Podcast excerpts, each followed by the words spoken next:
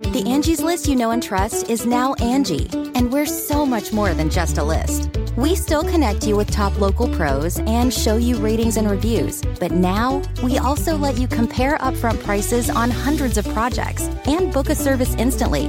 We can even handle the rest of your project from start to finish. So remember, Angie's List is now Angie, and we're here to get your job done right. Get started at Angie.com. That's A-N-G-I, or download the app today. This is Merriam-Webster's Word of the Day podcast for Thursday, May 3rd. Brought to you by the new Merriam-Webster's Advanced Learners English Dictionary, designed for students and teachers of English as a second language. Learn more at learnersdictionary.com. The word of the day for May 3rd is lunette, spelled L-U-N-E-T-T-E.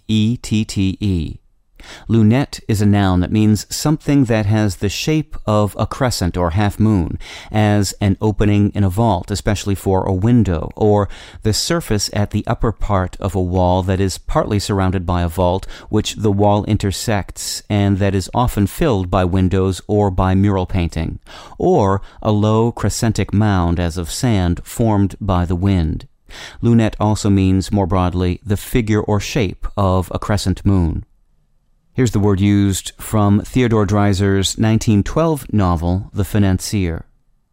All the windows and doors were topped with lunettes of small paned glass.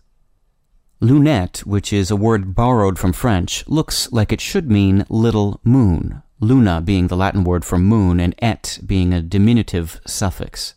There is indeed some 17th century evidence of the word being used for a small celestial moon, but that meaning is now obsolete.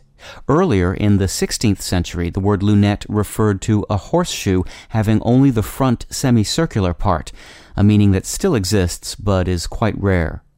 Lunette has other meanings too rare for our collegiate dictionary, but included in our unabridged dictionary. Among these are a blinder, especially for a vicious horse, and, in the plural form, spectacles. The word lunette in the plural, pronounced lunette, is the usual term for eyeglasses in modern French. The oldest meaning of lunette still in common use is something shaped like a crescent or half moon, which our evidence dates to circa 1639. With your word of the day, I'm Peter Sokolowski. Visit the all-new learnersdictionary.com, the ultimate online home for teachers and learners of English.